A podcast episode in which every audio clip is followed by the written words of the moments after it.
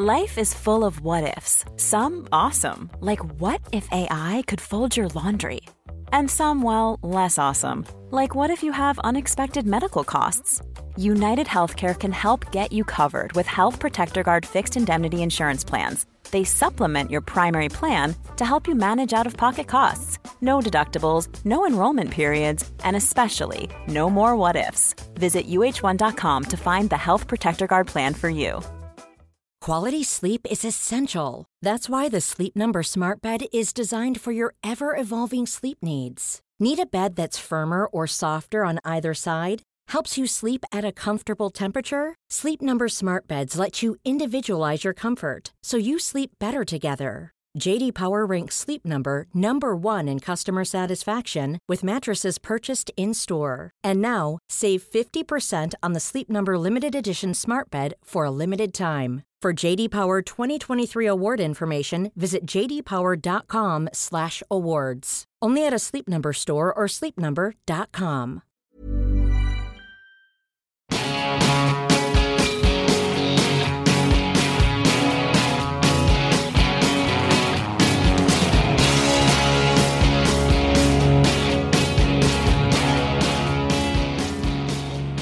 Hello and welcome along to Paper Talk Extra, the Irish Examiner's dedicated sports podcast with Peter McNamara.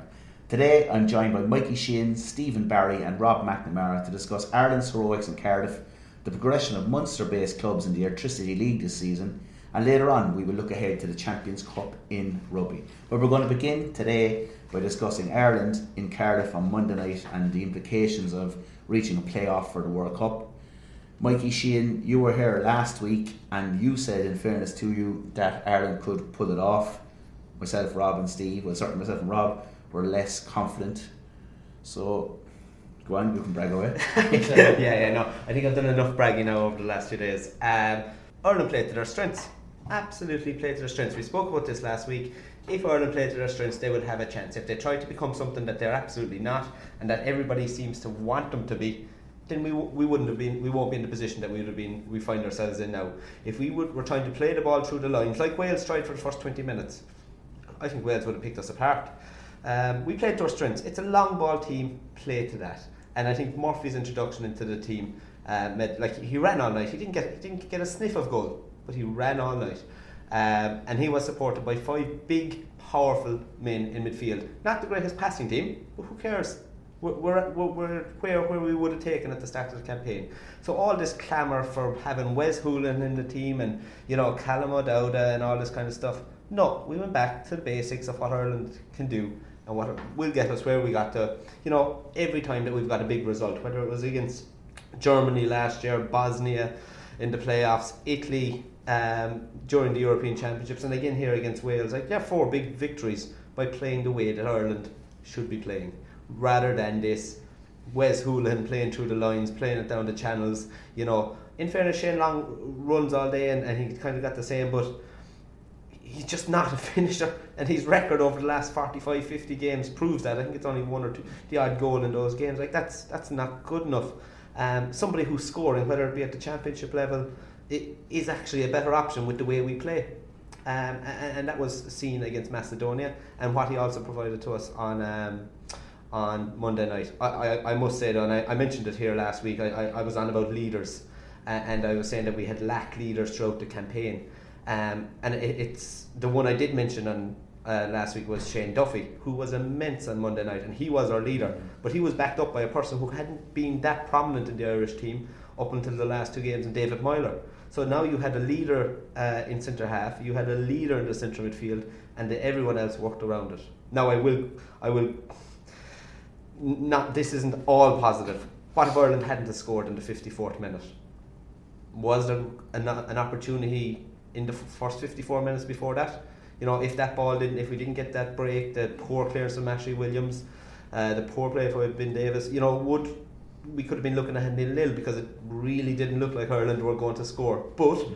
what we have been absolutely brilliant at is taking our chance. And I, I say this nearly in the singular because against Germany we got one chance against Italy, apart from Hoolahan, we got a minute where we had two chances.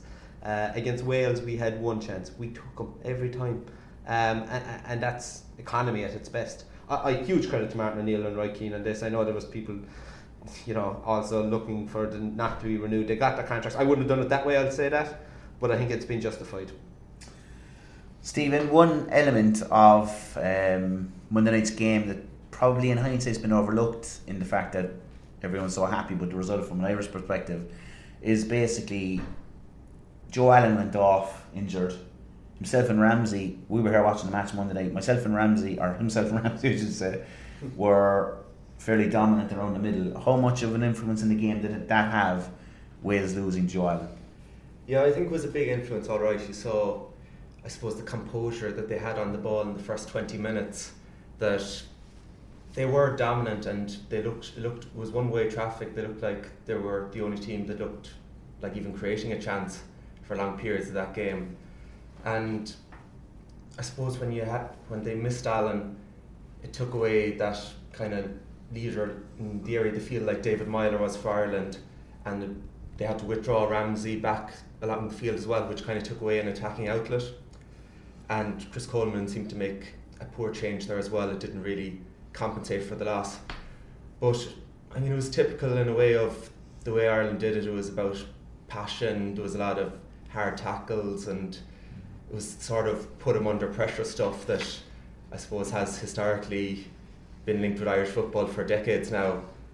And it's not necessarily pretty, and it did come down ultimately to one chance, which you know, may not have reflected the general play for much of the game.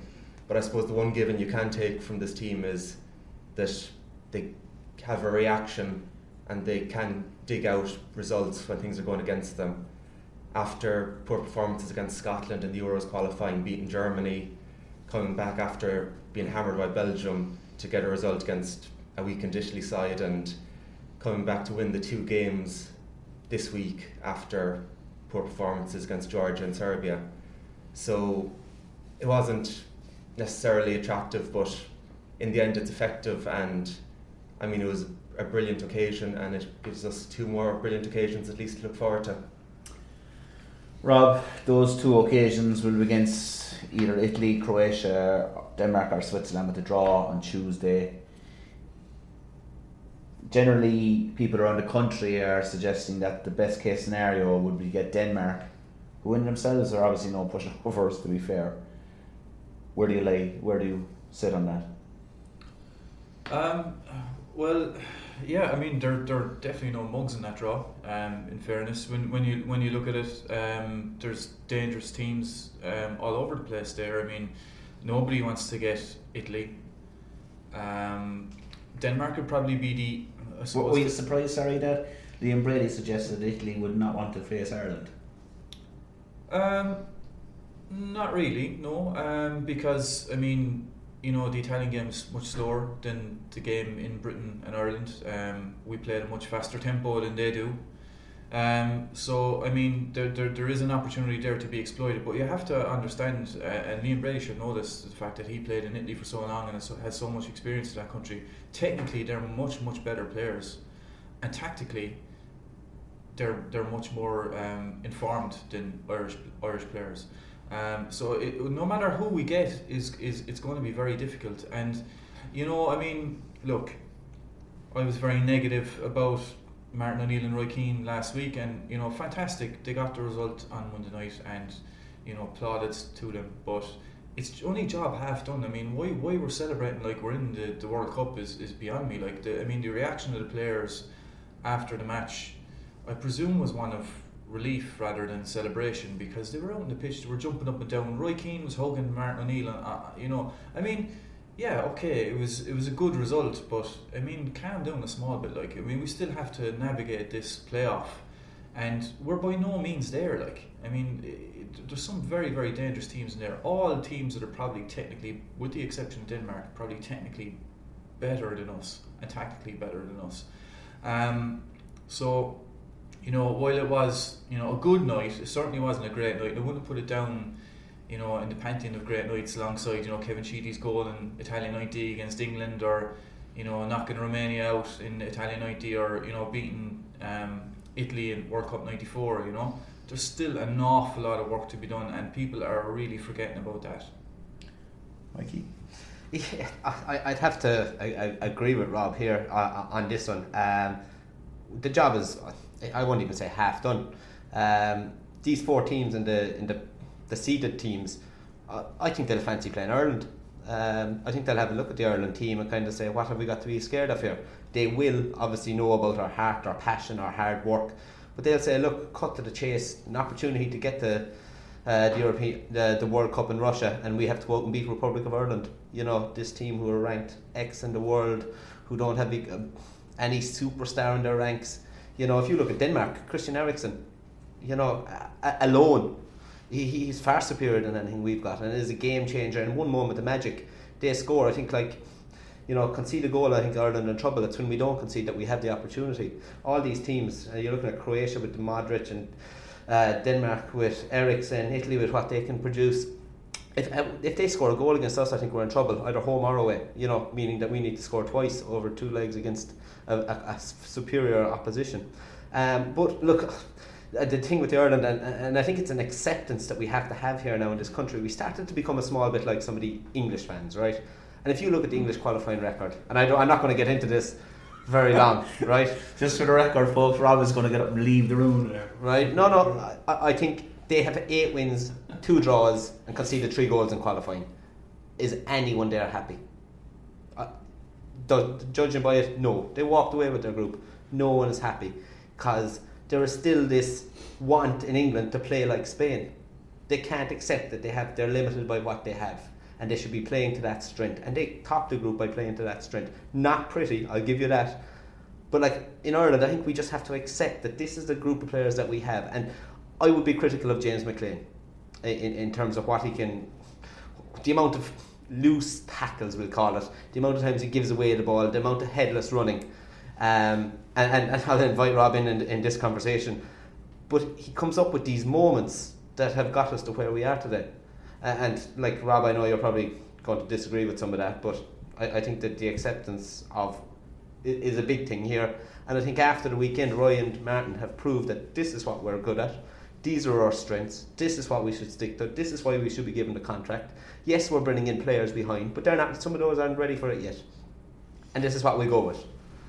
Um, like I mean, look, I know I've been extremely, extremely negative about Martin O'Neill and Roy Keane, and and and I still think a lot of the, the criticism that I, I give I have been giving them is justified. But on on Monday night, as Mikey has said, we played to our strengths, and it was the first time in Martin O'Neill's tenure that I really saw that he he trusted the players on the night.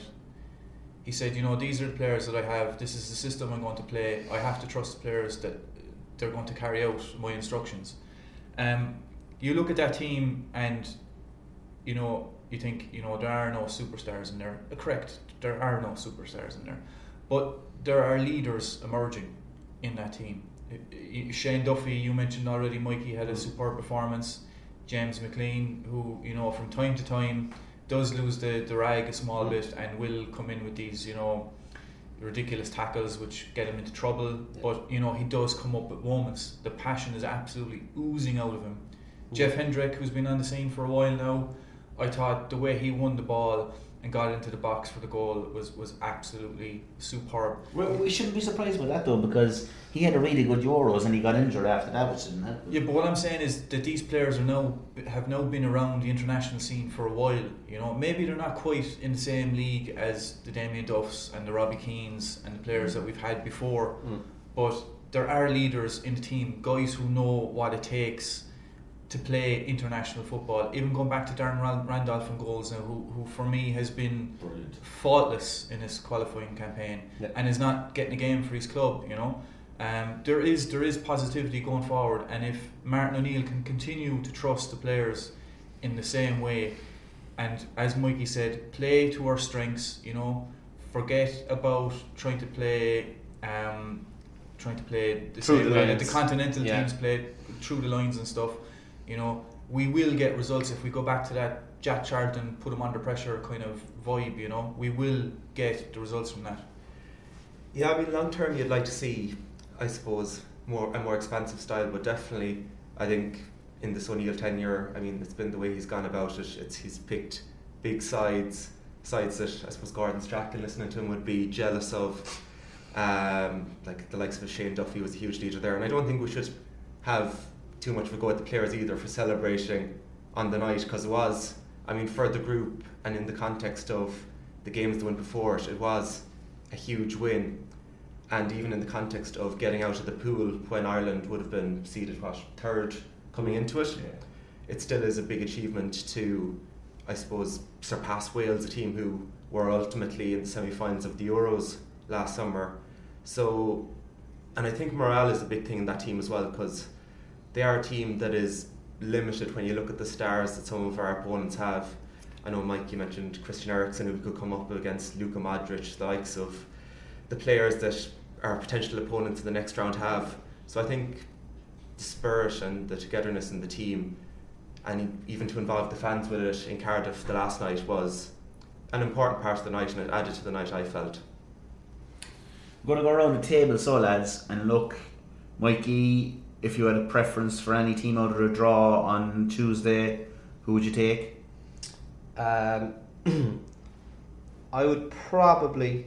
I, I'd be looking at Denmark or Italy. I think Switzerland. Switzerland have taken this approach where they get their teams ready for the big, the big games. I, I don't think they play too many challenger friendly matches as they call them anymore. Um, they get ready for their big games. Now they lost away in Portugal the other night, but they're up to Was that. there only defeat? Which I was just they, they were undefeated up until that in a, a, a tricky group. In fact, they won every game. Yeah, and Croatia just seemed to have a small bit of a meltdown against Finland the week before. Uh, a few dodgy results, but like the I think quali- you could put that down to the fact that their manager. We were just discussing this the other day. The manager got the bullet before the Ukraine game, so obviously there was a bit of hassle. There was, and, and that like when you look at the, the, the players like Perisic, um, uh, Mandzukic, Modric, like just to name three off the, off the top, Rakitic, you know, these are playing at the highest level in Europe. So I, I'd be trying to avoid Croatia and Switzerland. I think Italy, hits, they seem to, or bogey team, or their or bogey team, the opposite way around, sorry. Um, but Denmark or Italy are the two you'd want to take, and I, I'd have no fear. I, I'd have no fear with the way that this Irish team gets themselves ready for the big games, uh, going into any of those two encounters. Dave? I'd take Denmark. I mean, I think they lost to Montenegro at home during the group. They weren't all that convincing in their own group. And I didn't see Switzerland now the last night, but I heard even though they were 9 out of 9 before that, that they weren't particularly impressive against Portugal. So, I mean, I wouldn't mind them either. Croatia initially would be, I think, a tough draws, but really Ireland could have a go at any of them. But definitely Denmark or Switzerland, I'd be looking at. It, it has to be Denmark. It has to be Denmark. Um, for me, uh, Would Croatia. you go as far saying if it isn't, we don't have a chance? No, I wouldn't. I wouldn't. I, I think if we draw Croatia, then we're probably as as good as out because they have so many match winners. Um, as Yeah, I said, their technical ability would destroy it. as I said, you know, Italy as well. Um, you know, they know how to qualify for big tournaments. They know their players know all about big occasions. Switzerland are up and coming. You know, Denmark is probably the one, that probably you know the, the, the country that's closest to us in time in, in, in terms of style of football. Um, and if we can nullify Christian Eriksen, then maybe we have a chance. Yeah. Moving on from the discussion on Ireland and Martin O'Neill's team heading into the playoff for World Cup 2018, we're going to discuss the Munster based clubs in the Airtricity League and the progression and the development of those four particular clubs, particularly this season. Cork City, of course, on the verge as we speak on Thursday uh, of winning the Premier Division, and Waterford already have First Division sewn up. We're going to begin by talking about City. Stephen, Cork City this is Thursday, obviously. They're playing Bohemians on Friday night and Derry again on Monday night. You would imagine by the end of Monday night's game in Turner's Cross, they will surely have the league wrapped up by that stage. Try and quantify that achievement by John Caulfield's side, or is it something they really should have been doing given that they've been knocking on the door now for a number of years? Well, I suppose the consistency they've showed in the last number of years has been a big tribute to Caulfield's management because he came in and they were a mid-table side, and to put, I suppose, second places to a good Dundalk team, back to back for three years in a row, it's it shows he's had good recruitment. And I suppose the thing you can always rely on in Cork is that you have good players coming through locally. So to have that mix, it's worked out very well this year. And just adding in, I suppose ultimately you have to mention very early the influence of Sean Maguire in that unbeaten 22 game run to start the season. I mean, it was close to record setting stuff. It's incredible that he's still the top scorer in the league, even though he's hmm. gone now for some time. I think he's four goals ahead with Yeah. Dundalk with three games remaining for Dave McMillan to catch him. So he still looks like gonna, he's going to be top scorer. And I mean, he's left an absence, or there's been, I suppose, a lack of a presence there since he's left because I looked at the form table for the eight games after he's gone, and City are ninth for the last eight games in the form table. They've picked up 10 points, I think, over eight games, which I know they've had cup runs in the middle of that too, but it says a lot about, I suppose, their struggles to kind of fill his position. And they have, they still have an exciting attack now that Stephen Dooley's back in there, Karl Sheppard leading the line, and Kieran Sadlier as well, who hasn't been a like for like replacement, but has definitely brought something to the team. So they still have that threat, and we saw in the game against Dundalk where it looked like they would secure the league, how impressive they were for the first half, definitely. And they dominated that game. They dominated all over the field. They created chances, but just nothing that clear cut. And you saw even the goal itself was in the end put in the net by a Dundalk defender. So I suppose looking ahead, even if we, I don't want to look too far ahead because they still have to secure that title, but I suppose in the off season there will be a bit of work to be done there. But it has been a phenomenal season and fantastic memories for City fans. And I suppose in the context of winning the league, you have to look at how rarely the club has won it since they were formed in 1984. I mean, twice in the 30 odd years since then. So it's a great achievement, and to be in a cup final as well on top of that. Rob, I want to ask you, obviously, as a Limerick man and a big Limerick supporter, a big League of Ireland supporter, um, I think it's I think it's very important to acknowledge, as kind of someone that's been down the cross a few times, living in Cork now. There's one particular player for me in the League of Ireland this year that has been absolutely amazing, and that's McCormack in midfield for Cork City. Yeah, but if you look at the Cork City squad, they they, they, they appear to have backup all over all over the place. I mean, Maguire left, and I know the goals have dried up slightly. Well, in, uh, City, just to put it into perspective, before they played balls in this league game on Friday night, they scored 64 Yeah, times and he's yeah. got a third of those goals. Yeah. Just under a third of those goals. I mean, uh, they, they, they- I mean, they've been grinding out one 0 wins, you know, uh, two 0 wins since, since since he left, uh, and have lost a couple of games as well. But they seem to have someone to come in, in basically in every you know position on the pitch, um, to, to to replace guys that are injured or guys that, that have moved on. And for me, it just looks like. I mean, you were saying there maybe Cork should have achieved more over the last couple of years um, because they've been knocking on the door. But you have to remember that they were behind Dundalk and Dundalk had the European money coming in as well, you know, and, and Cork are going to get their hands on, on, on the big bucks with with the Champions League qualifying stages. Um, you know, Turner's Cross is, is by far and away the best um, ground in the league.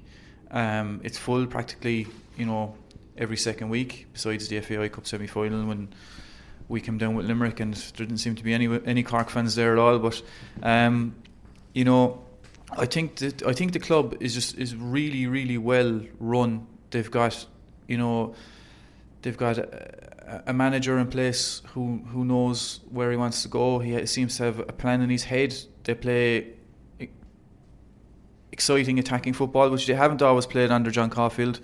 Um, but they're really set up in future years to go on and dominate Irish football. It's whether you know any of the Dublin clubs can keep pace now with Dundalk and Cork. I think um, I think it'll be those two battling it out for the next few years. And the great thing as well is it's built on kind of young local talent. I know you mentioned McCormack in midfield, who's been sensational, probably player of the season if you take out Maguire, being missing for the second half. But in there, in, with him in midfield, like Gary Buckley, Gearóid Morrissey, who would have come through with the club.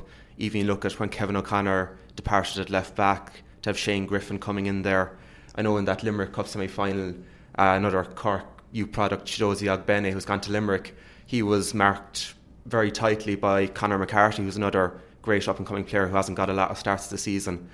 And you've Ryan Delaney coming in there as well, obviously on loan, who's been crucial too. But it's great to see the club is, I suppose, built on a lot of talent from around the county and around the south of Ireland too, and that helps for sustainability, I suppose, going into the future. Yeah, and look, I, I'm not going taking over at the interview interview route here, lads. But two you are well versed in your League of Ireland soccer, and are two things I, I'd like to just maybe flesh out with you guys is how does Cork, possibly as a city, but definitely the club, capitalise on this success? One, and number two, um, like we want to always improve the League of Ireland and we want to see a lot more players coming through into the national side and go on play uh, across the across over in the UK. Uh, we don't see that too often. Um, but it, it, it's quite obvious that, like, let's say Sean Maguire is well able for the championship and the upper echelons of the championship. Um, how come there isn't many more link ups with cross channel clubs in terms of them sending players over here to um, to learn their trade? Now, obviously limited to two or three players because you don't want to be ruling out these Cork players that are coming through and them not getting an opportunity. But if you had a link up with maybe some of the lower Premiership clubs or the top Championship clubs, sending players over here, learning their trade, staying here for a year, and then going back with what they've learned and getting 20 or 30 league games under their belt, how come that, I suppose, structure isn't there at the moment? And is it something that could be actually worked on? I suppose that mainly comes from the English clubs end of things because mm. it's not something they really would need to do. Given like Seanie Maguire would have gone abroad for 150,000 roughly, is what is considered. So, and that would be probably relatively a high price for a League of Ireland player going abroad. So, I suppose financially, English clubs wouldn't really need to take that step in but order to be able to profit off of League of Ireland clubs. I suppose not even profit, but it's it's the, using the loan system. We see Chelsea mm. have loaned out, or, or, is it the English players think that their youth system and their under 17 or under 19 or under 21 system works better for them rather than sending them out to a, an Irish club for getting competitive action. Well, genuinely, generally, even the clubs in England would see playing in League One and League Two is probably a better hunting ground for the players than it would be in League of Ireland, even though the likes of Dundalk and City now going forward have been representing the country here in the Champions League and that they've yeah. gained a bit of experience there. But there would still be, I would imagine, snobbery is probably a strong word, but a kind of a. Do they look down on the league? I'm not sure. It's very hard to say look down on it, but they probably don't see it as advantageous to send a player over here when they can just send them down the road to Scarborough yeah, yeah. or whatever, you know. Mikey, you said there about how do, how do how do Cork how do Cork um, capitalise on the success I, I really do think that you know it's it's such a well run, run club. There's a lot of volunteerism that go, goes on around it. Mm. Um, I think the club is exceeding expectations, and so are Dundalk. I mean, you look at the performances that Dundalk put in in Europe last season, and they were absolutely superb. Where, where where does further growth come from? Further growth comes from the FAI, and the only way that can come that's is from, is from investment. Yeah. Um, in terms of in terms of um, you know English um, people in England knowing about you know the League of Ireland, they just don't know about it because it's not promoted enough. Um, Limerick have had quite a few uh, British managers come come in over the last few years. Stu Taylor, who was lucky enough to interview a good few times, and I sat down with him and he, he didn't know about Irish football. He was asking me about Irish football, you know. He didn't know the ins and outs of, of how things work. And Neil MacDonald has come in now as well um, at Limerick, a former Oldham player, um, you know, heavily linked with um, Joe Royle throughout his career. And and he, he, he, he had no idea about Irish football yeah. before he came here because it's not on TV, it's it's not promoted, you, you don't see it. And I think the, the first time that um, English people really became aware of, of Irish football was when Shamrock Rovers played um, Spurs in the um, in the, the, Europa League a few years ago, and, and then we had Dundalk and their success last year. So it comes down to investment from the FAI and and possibly from the government as well. But the League of Ireland is a fantastic league. Don't mm. let anybody tell you any different. And there's some real, real quality players coming out of it. And if we put money into it, we could have a, an absolutely fantastic. Yeah uh, product here. We really could. And, and look, and, and, that was the reason I asked those two questions. I think they're intrinsically linked to investment at grassroots level by the FAI as well as promotion of the game. Well, it's not really even at grassroots level though, because they do put money into grassroots level. They just don't seem to put enough into the actual senior clubs in, in the country. But, but there doesn't seem. But to when you have John Delaney earning more money than the prize money for the League of Ireland winners, uh, something wrong there. I, I, I think that that's a that's another topic of conversation. I, I, I, think the promotion of the game needs to to improve to get it to the level. You take GAA for example, right? And I'm not going to. This is get opens up a big can of worms. GAA isn't played over in the UK, but it's available on the screens every Saturday and Sunday through Sky Sports. Yeah, that's a good point. It is hard to know too where to go. Or I've struggled with some of these kind of general League of Ireland discussions because I know we're going to mention Cobh in the conversation, but I saw, I think they had their biggest game of the season, and their manager Stephen Henderson was uh, tweeting that they had less than 200 there for their biggest game, and he said we must be doing something drastically wrong. Even though I know Cobh's promotion would be good, so it, it can just be a struggle sometimes. Even though they've had success this year too, and it is tough to know where to go with it. Bar just building up your base like Cork have, and trying to, I suppose, build a club that isn't built on bringing in players. It's built on having a good local core, and to try and bring in people that way through the turnstiles. Rob, as we mentioned, you're a big Limerick fan. You go to a lot of the games, home and away. Can Limerick, Waterford, and Cobh, like we're going to discuss all the clubs, the four clubs, and can the other three clubs who are in obviously not as far down the developmental road as Cork City are, can they learn from City and the way they run the club? Absolutely, absolutely. I think Limerick are probably a lot further down the road than, than Cobh and, and Waterford are. There's massive potential in Waterford. Um, maybe not so much Cobh because they're you know they're they're battling with Cork City for basically bums on seats. Um, but in terms of Limerick, um, you know, I think there's a lot of great stuff going on in Limerick. We've an absolutely superb owner, and Pat O'Sullivan has put a lot of his own money into the club. We're back at the Markets Field now after after years of kind of meandering around the place. We were at Thomond Park and Jackman Park, and you know, I remember standing on the the terrace in, in Jackman Park and thinking, you know will we ever get out of here? You know, will we ever get out of this amateur ground, and will the club ever move on? Um, you know, stuck in the the first division for for oh, well over twenty years. You know. And since we have come back, it's been a bit of a yo-yo. I mean, I always say that being a Limerick fan is never easy, but it's always enjoyable. Um, you know, we had Stuart Taylor in as manager, and you know, I don't know what happened really because things seemed to be going swimmingly, and then all of a sudden he was gone. You know, um, Martin Russell came in then and he tried to impose this kind of mm. Barcelona style football on us, which which, did, which didn't suit. And fair, you know, we ended up getting relegated because you know of his uh, his inability to, to stop the defence from trying to pass the ball out. You know, from from from from the back, and we got caught so many times. We even got caught again last week against St Pat's when Conan Byrne scored a goal, which was you know as a direct result of, of a sharp pass being played by the central defender. Um, as I said, we're back to Markets Field now with fantastic um, training ground out in Kilmallock as well.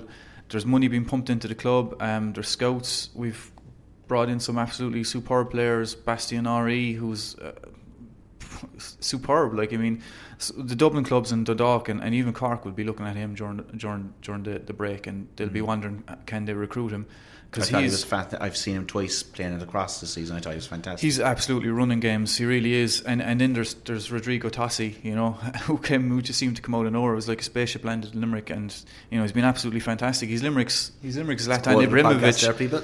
He's Limerick's Zlatan Ibrahimovic. He's you know he's not he's not the most mobile, but he creates chances for himself. You know out of, out of nothing. You know he did it in Turner's Cross against against. Um, against Cork in the FAI Cup semi final. There's a real great spine to the team now. There's you know Brendan Clarke in goals, you know Shane Tracy playing full back. Then we've Shane Duggan and Lee Lynch in midfield. Lee Lynch has been an absolute revelation for me this season, an absolute super player. And then we have Ogbene, who we got from Cork. In my time watching Limerick, he's he's the best player I've seen in a Limerick shirt. Um, and that's just based on one season. He's he's got so much potential, and I just worry that we might we might lose him. You know, we might lose him because other clubs are going to be looking at him because he's he's got real potential. He could go on and play in England. You know, maybe in the Championship. Um, he's that good. Um, so I think it's you know we're still suffering from the Martin O'Neill regime. Neil MacDonald has come in and he settled us a bit, but we're still in that relegation battle. You know, we've got Drogheda now coming up on Saturday, and we've Galway the week after get six points from those two games and we're fine um, because we'll struggle going to, to Shamrock Rovers in the last game, last day of the season.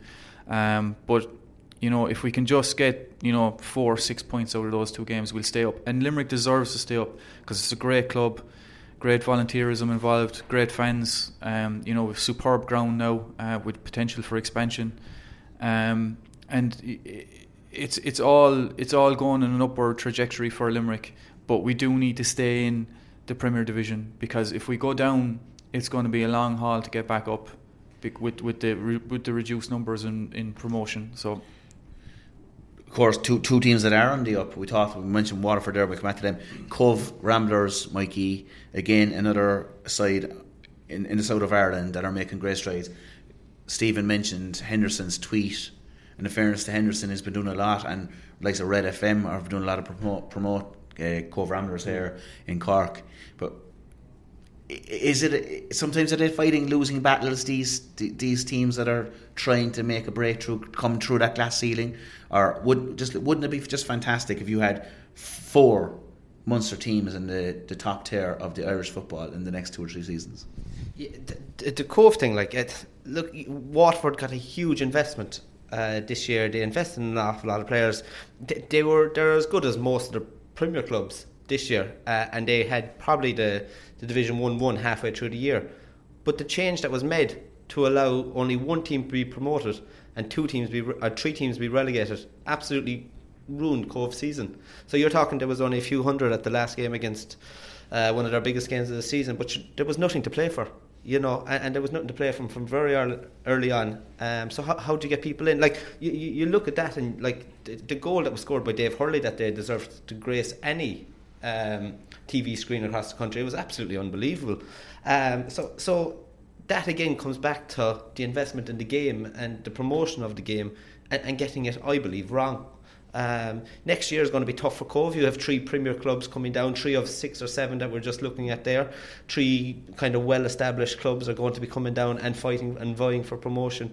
With Cobh, who, who don't have the biggest investment, who don't have the biggest catchment area, but who are doing a mighty fine job of what they have. And I think the, the proof is in the uh, movement of their players from the under 17 setup through to their under 19 setup, and it seems to be seamless into their senior setup.